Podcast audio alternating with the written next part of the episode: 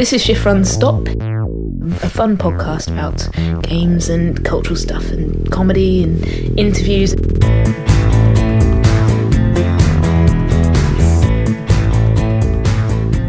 It's Shift Run Stop, it's episode 37, and we're lucky enough to have with us today Ivo Gormley, who is a documentary filmmaker, a bespectacled man, thinker. creator. Can we call you a thinker? A cultural influencer.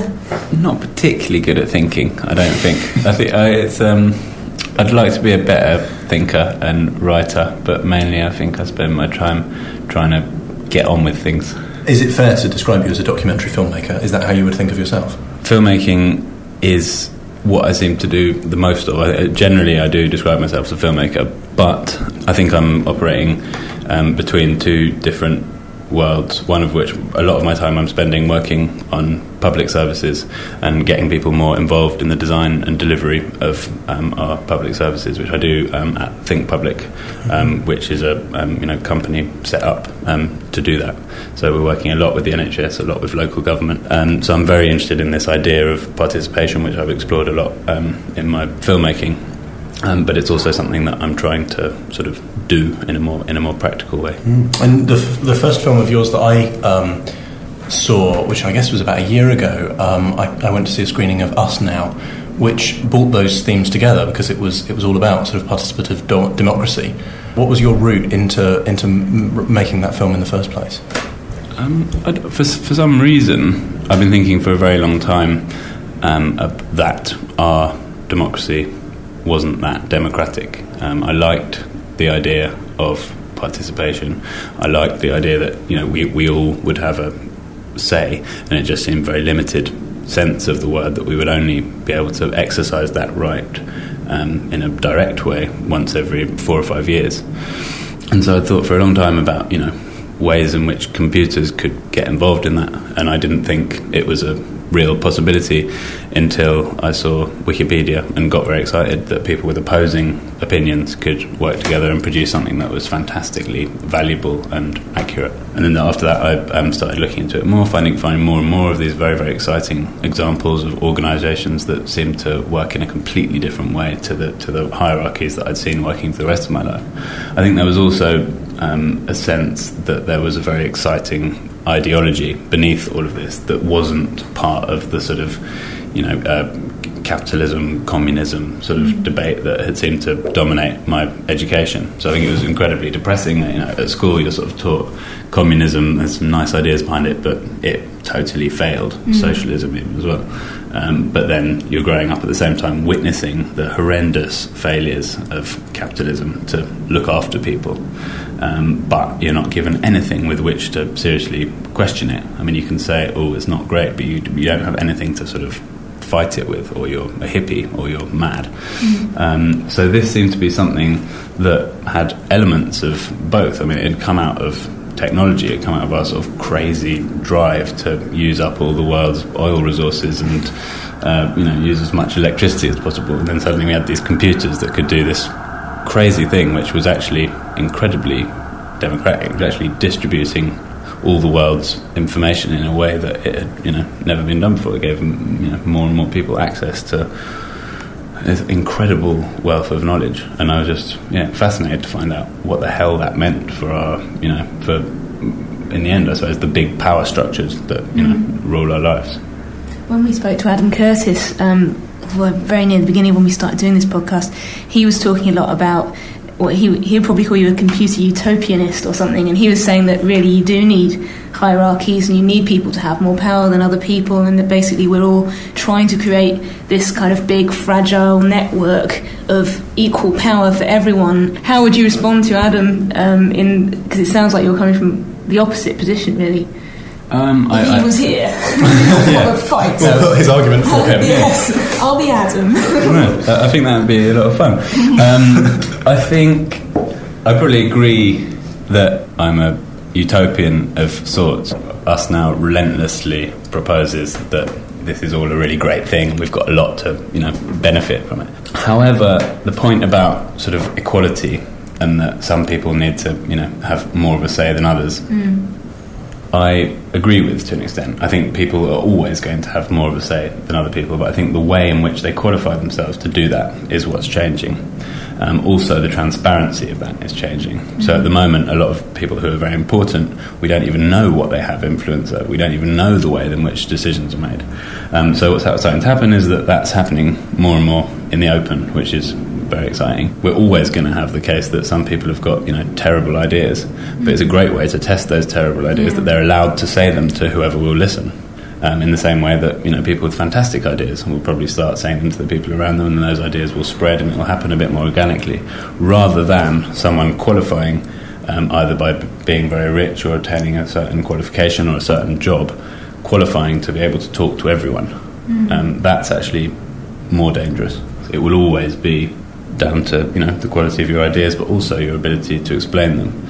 Um, so that does open up the doors a little bit to people who are better at communicating yeah. online or better at using the more sort of emotive methods of communication.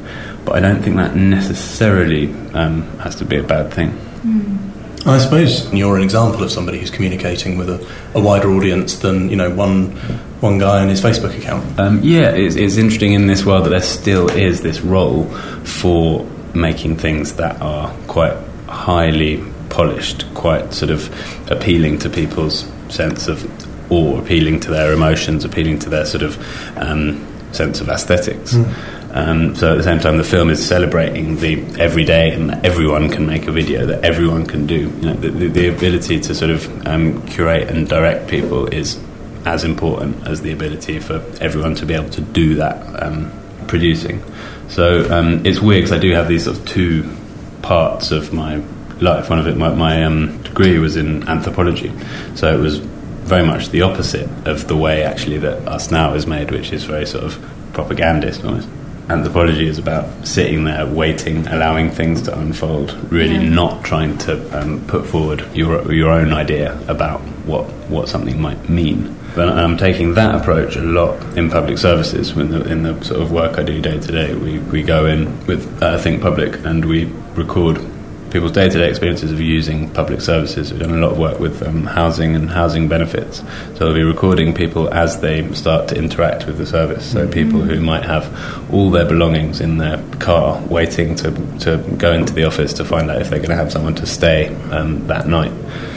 So they're quite quite emotive situations quite often, but the approach is is very different. It's very much waiting and watching and not trying to introduce too much of your own argument or uh, interpretation of what that might mean.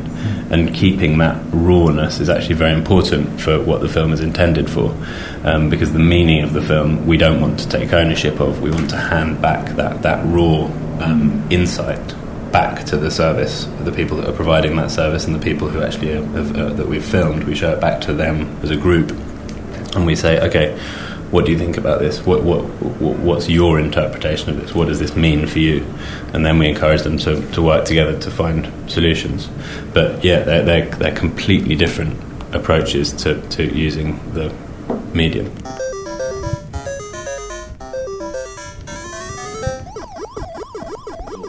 Make cities. Okay. Which is very difficult with sheep. Actually, you want to be you want a long a long game with the sheep where you're trading them. Really, you want a sheep mm. port. you've never, never played settlers, and you've got some cities around a very productive sheep field, then you, mm. you need to be on that sheep port pretty quickly before they're halfway through the game.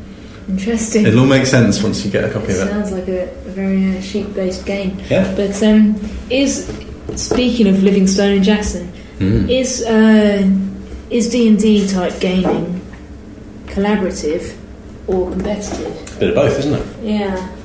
Yeah. Does it depend on who you're playing, or does it if you're the dungeon master, you're kind of impartial in a way. And how much is it playing a game, and how much is it telling a story as yeah. a group? And how much is it acting? Oh, mm. I've never really played Dungeons and Dragons. No, I feel like I've missed out. Yeah. And I kind of want to try it. Mm. I wonder whether we should arrange a D and D session. We really should. Let's do it. Okay. Anyone listening to this who just whose eyes lit up, come and take part in our Dungeons and Dragons session. Also, tell us some of the rules that we need to know. Like, how many people should we be looking for here? Tell us how to play. Exactly. we don't know. Like your childhood listener was probably largely influenced and informed by Dungeons and Dragons, and you know, I imagine that you kind of got quite into it. So, tell us what do we need to know to run a successful? Mm. Um, I don't know even what they're called. A campaign is that the thing? Um, Just a session, a game. As a game, a round, I don't know. Let's play a round of Dungeons and Dragons. You can teach us, but we'll. I mean, I'm happy to put some research in. Yeah. I'll even go and buy some uh, multi-sided dice, Hey, or maybe Mike uh, would would bring I think some. Mike should come. Mike should be the dungeon master, perhaps. He could bring his, his trap book. He knows what he's doing. He does.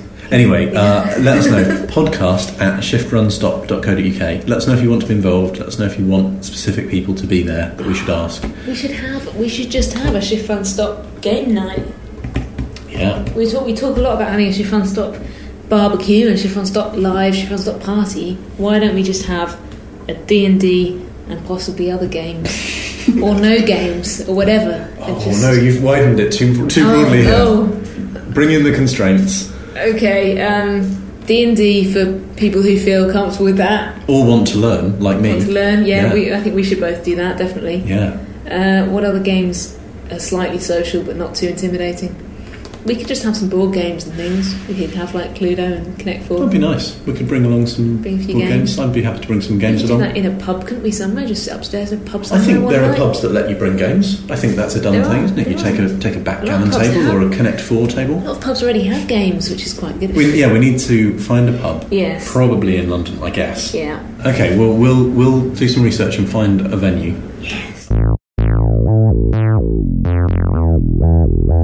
we ask you about playmakers as well? Because uh, I saw this being screened at the V&A, the hide, as they call it, hide and seek or sandpit, one of those. I can't remember which one it is. Um, it's put on by Holly Gramazio and Alex Fleetwood, and uh, it's a just sort of a massive event of loads of live gaming things going on and lots of weird sort of ARG type games, and then games involving video and games involving a giant pasta parcel and all kinds of stuff and it's like a big party and it's really popular. And one of the things they were doing was screening Ivo's film Playmakers which was about these kind of games. So it's sort of a meta film going on at the same time as the event. Yeah so how did, how did that come about? Are, are you involved in the games world generally or did you just are you just interested in collaborative gaming things? I suppose I'm interested in it from a point of view of the failure of our society or culture to provide those experiences without it. uh-huh. I think my perspective is that um, we always did have things like carnival. We used to play in the street a lot more. There was a lot more what anthropologists have called licensed deviance. So times in which you were able to test and play with the boundaries of our culture and society. Times in which you know I would be able to uh, touch you, or times in which I'd be able to dress up as a woman. Times in which we'd be able to test our you know social class, race uh, boundaries, um, which wouldn't impact them on the rest of our lives. So there'd be these sort of blips that were very creative. These spaces where everything could be um, experimented with. And I think those are dangerous. Those are dangerous for all of the big structures that, uh, that are in our lives. And so they've been sort of slowly ironed out, I think. Even the places where we think um, that, you know, we can go crazy, like clubs or things like that, are actually quite tightly Yeah. regulated. I mean, the, the, the, the number of ways in which you can approach someone, or the number of reasons you might have to approach someone, um, or the rules by which you must interact with people in those environments are pretty strict.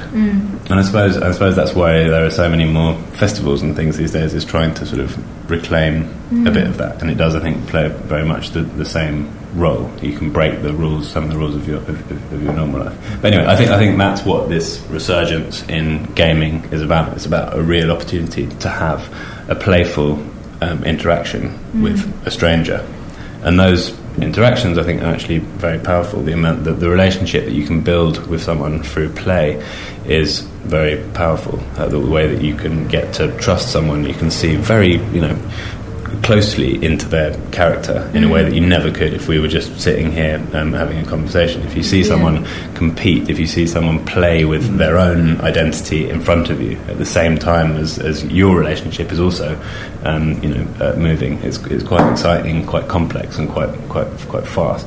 Now there's all these people working from many different angles. Computer games people making things that you move around with and you play with people in your in the same room. You've got theatre people like Punchdrunk saying, you know, uh, the uh, the old idea of audience is completely wrong. We need to give them more of a role, more more agency in this.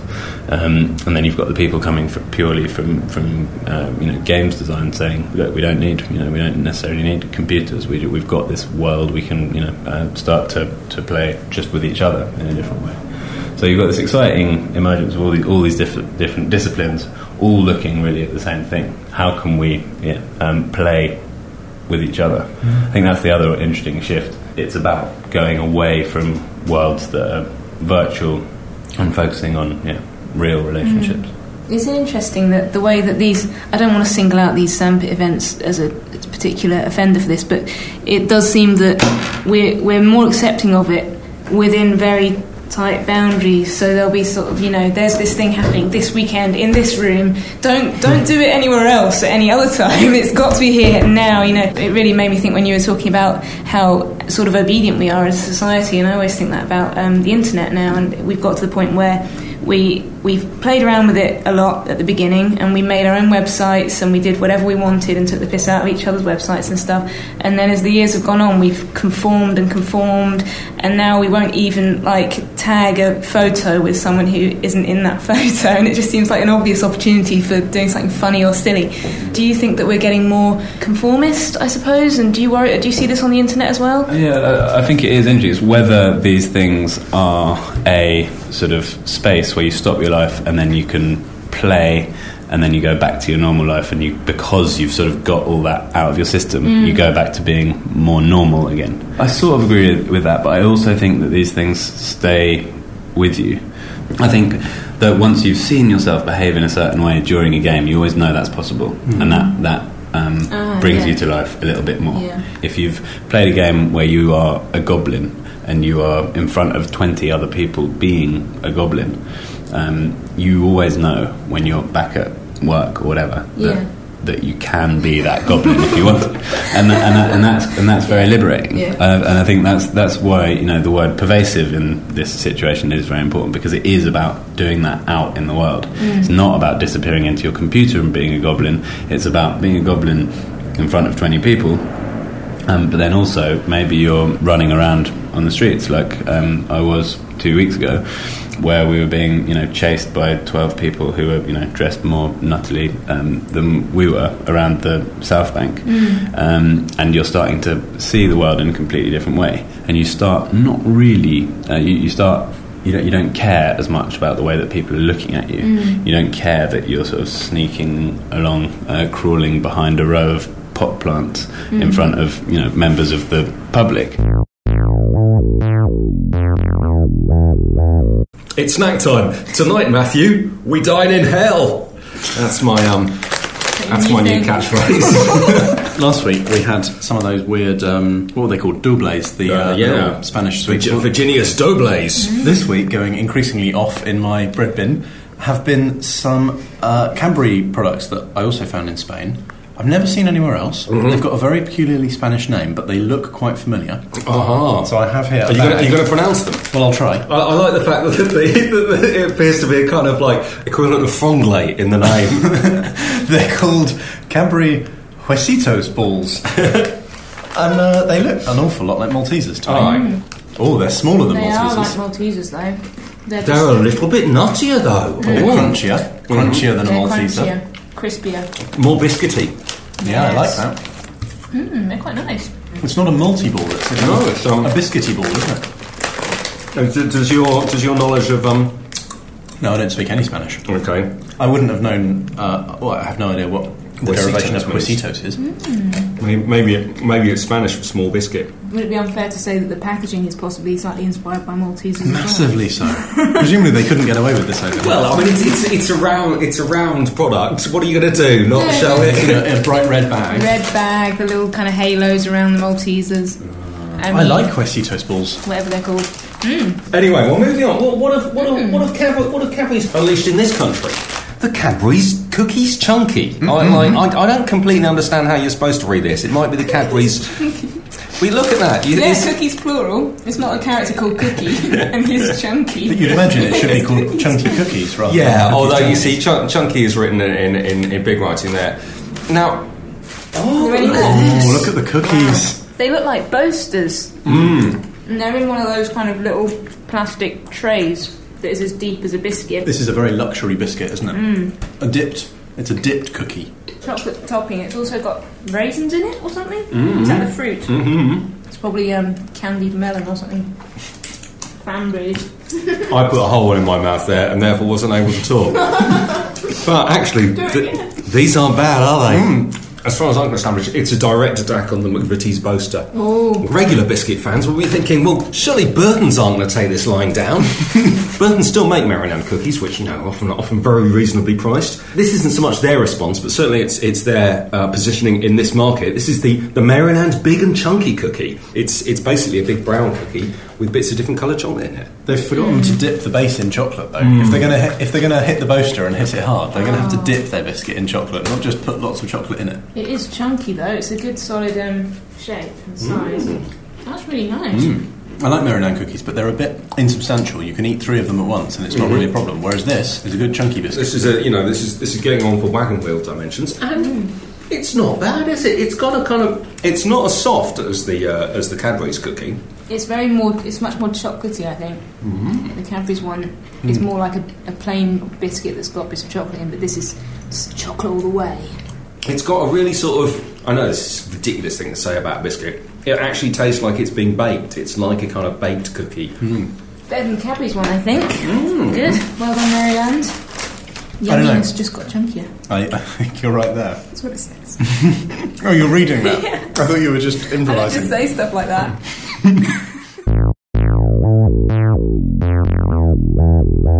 I don't really like gyms um, and think they're a bit of a waste of energy and sort of human potential. Right. Um, but so I was trying to think of yeah, more more useful things people could do instead of going to the gym that would also get them a bit fit. Um, so there's also this problem with um, isolation and um, loneliness amongst older people. So 17% of people over the age of 65 only see one family or friend um, once a week, um, and 10% only see someone once a month. Um, so what the good gym does is it connects people who d- might want to go to the gym um, with elderly, immobile people in their area.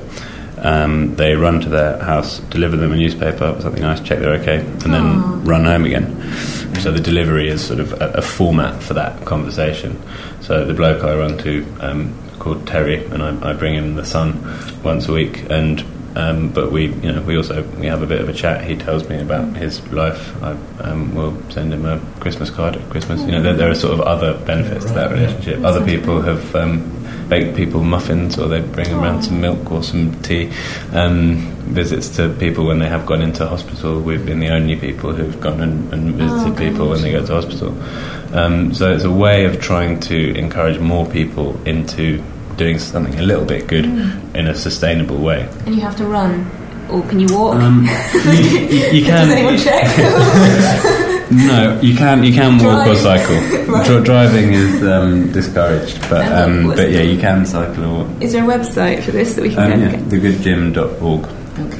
Okay. Does it incorporate weightlifting elements? Can I go to somebody's house and then pick them up? up. Exactly. Well, that, that was my original idea was to have a sort of database of all the people who wanted to, you know, exercise their arms or their thighs or something, and then we'd have also, also a database of all the, you know, Yeah. good tasks that needed doing that were in any way physical. So Great. you could run to the top of a block of flats and then sort of, you know, stack some shelves or take someone's shopping or That's you know. brilliant. Um, but then I've yeah, in the end focused it down to this. Um, so it's, it's running in um, Tower Hamlets at the moment only, and we're sort of building the, the case from there. But hopefully, it will be a, a, an- a movement that sweeps the world. There's also a sort of game-like element I want to bring to that in this sort of idea of friendly competition. So we'll encourage uh, people's sense of smugness um, when they're running along, you know, by giving them the t-shirts, by telling all their Facebook friends, etc. You know, Rue has done uh, 20 miles this week. Isn't he brilliant? Is there something about keeping score that just feels very natural in, in all of this as well? Like, you know, wanting to keep a track of how many points you've earned or how many miles you've run that week. Uh, uh, it seems um, just this week, actually, or just a couple of weeks ago, because we're talking in the past, um, that there was a new iPhone app called Epic Win. Uh, which seems very much like Chore Wars, but with a very nice polish on it. And you know, have you come across this? Is this No, that sounds quite handy um, because that's something that I would like to do is a is a iPhone app for this purpose because it would also be able to, it would be great to have the location um, of, of the runners so we know that they've been to the location. It could also incorporate other sort of tools that we, we we want people to be able to check for um, risk of falls. So the runners will be um, doing simple things like changing light bulbs because that's sometimes a cause of falls, checking for trip hazards, um, etc. So something that would remind the runner to do that. Also, would help us check that they're still doing it. So we're actually reporting back on people's health to the um, council and social services. Sure. It becomes a little checklist of things that you Yeah. can do when you get there, and Yeah. each of which accrues points. But I, I guess I wanted to kind Extra of points for a fall. Yeah, or- or points avoiding they one. break a limb. Yeah, sorry. picking them up afterwards. So, um, Other way around. uh, yeah. so I wanted to ask you. Um, I wanted to ask you what your thoughts were on that kind of um, scorekeeping mechanism and why it seems such a powerful tool for encouraging certain behaviours or preventing others. It sounds like you're very much of that same mindset, and I think of it as like a you know kind of Jane Jane McGonigal. Um, you know, play can be an influence for good, which is entirely what the, the Good Gym Project is, is exhibiting. What are the kind of driving factors that make people want to take part? Is it just that there's an innate goodness in us and we just need an excuse? I don't know. It's a funny thing, isn't it? Trying to combine um, people's, you know, people just wanting to do good with their, um, you know, wanting to do better than everyone else. Yeah. um, and it seems it is slightly conflicting. I mean, I, I think um, it's different for every person, and I think we want to be able to design um, a good gym for all of those different personality types. So if it is just for people who quietly want to do something nice for someone else, and we can help them do that, then great, and they can sort of get on with it. If it's someone who is really, you know, I want to be better than everyone else, and well, Want to be top of the leaderboard kind of Well, thing. it's, yeah, it's being better Then- than mm. people who are like you, I think, as well. You don't want to be better than people who are really disadvantaged or really old or something. It's, it's easy to beat someone who's much worse than you. It's much more difficult to be the best among people who are very similar. I've also seen these reduced in 99p stores, including perhaps listeners will be able to like Twitter us or something uh, if they, if they have their own observations to back this up. In Bletchley Park, Yeah. the um, the 99p store has a fruit machine on the checkout, and as you scan the item. 99p store in Bletchley Park. No, no, You're in, dreaming. In Milton Keynes? No, in Bletchley. In, Oh, in the, right. like, um, and I wasn't sure if they'd done it because there's a very sort of like high tech community around there. but uh, like, so there's a 99p store and there's a fruit machine, and as you put items through the scanner. It sort of rolls the wheels of the fruit machine and it shows you, I don't know, three packets of biscuits. When you get to the end of your shopping, the fruit machine can flash up win and you win all of your shopping. What? It was the most bizarre sort of like combination of groceries and gambling that I'd ever seen. And like, and the couple in front of me were, were just buying that, and and and then every, all the, the lights ring, and the, and the checkout, and the checkout guy went, "Oh, that means you won all your shopping," and they were going, "Oh, that's nice. What was it that we did?" And he goes, really." No idea. I was just putting them through the machine. So, So- is this even legal? I mean, I don't know. Is it the future? Will we, will we all be in Tesco's just sort of going, okay, well, actually, I think I'll gamble. I'll gamble for a, an extra portion of apples. Or you what, something. I'll twist. Yeah. I'll use my nectar I'll, cards. I'll, I'll do a, I'll do a nudge and see if I can see if I can change that. And then finally, in fact, well, you know, let's not let's not do all the biscuits. Blue Um, ribbons? Sorry. we've got haven't new Blue Ribbon for Blue. Ribbon Dark Wow. They're or. McVitie's Medley. Oh, you can't give us a choice, surely. It's all right. Well, Let's try the McVitie's. I, I have an idea what What- the what- what- tastes like. imagine, yeah. It's like a wafer with dark chocolate on it. Let's Well, have a, let's you have a know. medley. So what? So what you've got here? Actually, second thoughts. I mean, it's um, Yeah, I mean, this looks like um, a, a harvest bowl or something that's that's got a medley written in cheerful writing on the front. Well, How are McVitie's going to respond to this, this this attack on their boasters by turning Hobnobs, a much loved brand, and uh, and McVitie's digestives into cereal bars? Absolutely bonkers. Um, I like, and Can't I fit think, that. Can't fit that in your tea, can you? Or can you? Oh, no. Uh, digestive And it looks a bit cereal like bar. it looks like one of those um, sort of health food cereal bars you get, which has like a slice of melted chocolate on the bottom. But presumably much less healthy than any health food cereal. bar. yeah, well, Ma- like, here's hoping. with digestives and chocolate. So this is uh, digestive biscuit, nuts, and chocolate. And stuck together with something sweet. I think it's, a- I think it's a glucose syrup. It tastes a bit like it might be treacle, but it's probably it's probably glucose syrup. It's a bit like a kind of um, quite a dense flapjack. Yeah, not bad. If you like digestives but wish they were sweeter and stickier and in the wrapper. and had more had more peanut stuff. Longer, yeah, narrower. oh, sorry, it's not peanuts, it's hazelnuts. But I mean, we can try the hobnob one, one as well, but it's pretty much the same, to be honest. and Slightly different flavour. I'm not a hobnob scientist. They're the nearest we've got. Summer isn't a, a, a, a great time for biscuits, but maybe they're trying these out. Maybe like um, maybe maybe by the time autumn and winter comes around, some a definite victor will have emerged. Uh-huh. Maybe someone will surrender. this war. Can you It gets imagine? any more absurd. Thanks, Dave. See you next week. I'll see you next time. Mm, cheers. Cheers. Still, oh, I'm, I'm still He's on the cider. I, I think you can say, okay, people are going to be do, playing games. How can we use that? How can we make those those fun experiences that people are having slightly useful? In the same ta- way, I'm taking sort of you know competitive exercise to an extent, or just people wanting to be fitter than they are, or fitter than their next door neighbour, or whatever, and saying, okay, how can we sort of tweak that behaviour slightly uh, in order to make something uh, good happen? I was reading about the history of uh, shaving, and um, it was in the 1920s, I think, only, that Gillette, who were not selling enough razor blades, got the front cover of Harper's and Queen and put, put this picture of a woman with uh, shaved armpits on it, which was you know not done at that time, um, in order to create a completely new market, in order to sell uh, more razor blades. Um, but you know, all- all it says is that yeah, you, you can completely change the the people the, the pattern of people's everyday lives, um, and if that was done in order to achieve you know small bits of social good rather than selling more razor blades, you could do quite a lot. It reminds me of Clay Shirky with his one Wikipedia every weekend.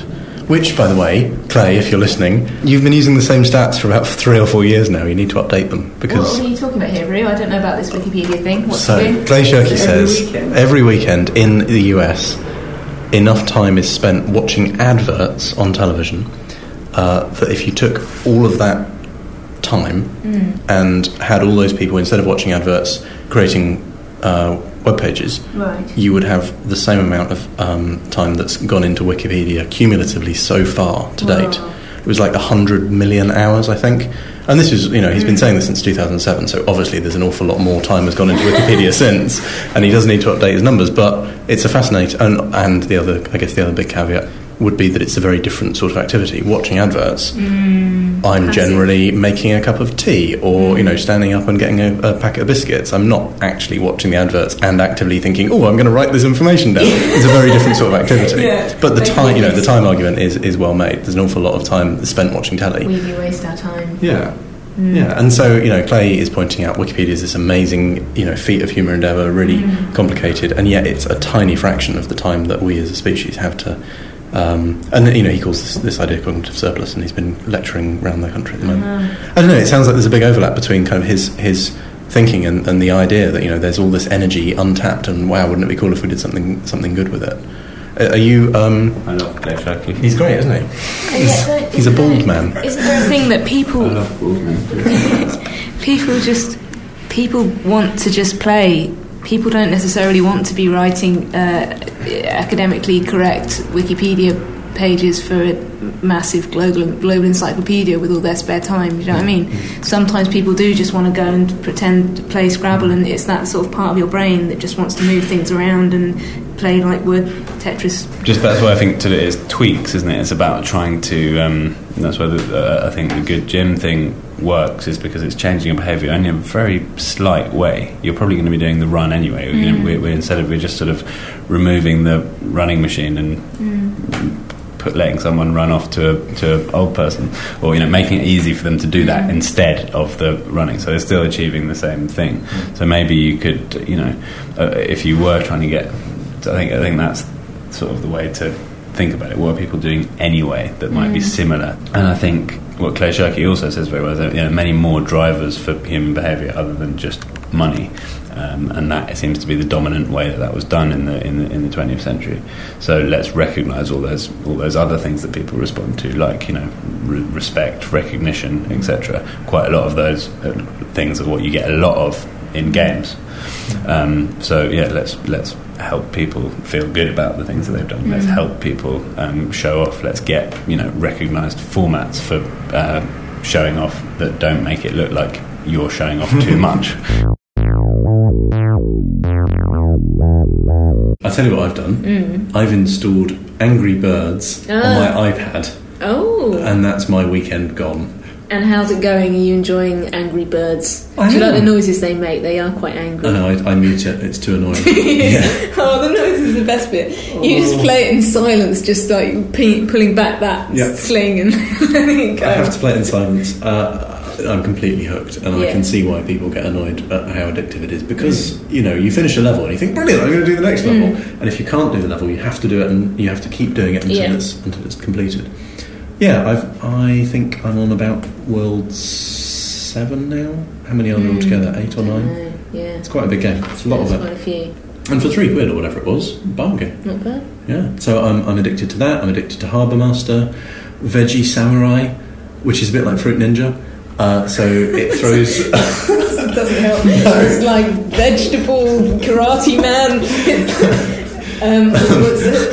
herb, judo. It, it, um, it throws vegetables in the air in front of you, and you have to slice them apart with your samurai sword. Ah, Yeah, a similar game exists with Like- fruit. the beginning of Dogtanian. Yes. right, I've always wanted to do that. I like, I'm glad that someone made a game based on Yeah. the beginning of Dog Dogtanian. Based on the physics and aesthetics of cutting fruit and vegetables which are floating in the air in front of you. It's really nice, actually. Do you feel? Do you do you think this is helping you to learn how to actually do that? Like, I mean, Mm. with a driving game, sometimes you can sort of learn a bit about how to drive from a driving game. Can you learn how to actually use a samurai sword and sword and fruit from a sword fruit game? I think I think it does help with that. I Yeah. think the next time somebody throws in slow motion an onion in front of me, or better example, an aubergine. Mm. Aubergines are tricky little bastards because they're a bit thinner Yes. than the onions, and they're not um, symmetrical. They're so not. they're slightly thinner. Uh, they're slightly long Hence and thin. eggplant. Eggplant looks a bit like an egg, Mm. so you have to slice it, and to, to get the dice uh, chain, because you can you can dice the vegetables Nice. by cutting them in both directions Yeah. difficult choice. Do you slice horizontally or vertically? And then Uh-huh. once you've got that, then you've got to get it the other way Yeah. quite quickly as well. So I, I actually think I'm a, now pretty much a trained chef. See you next week.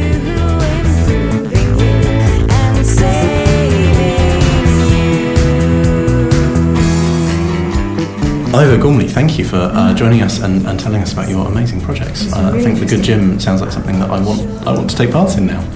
No, thanks for having me. Goodbye.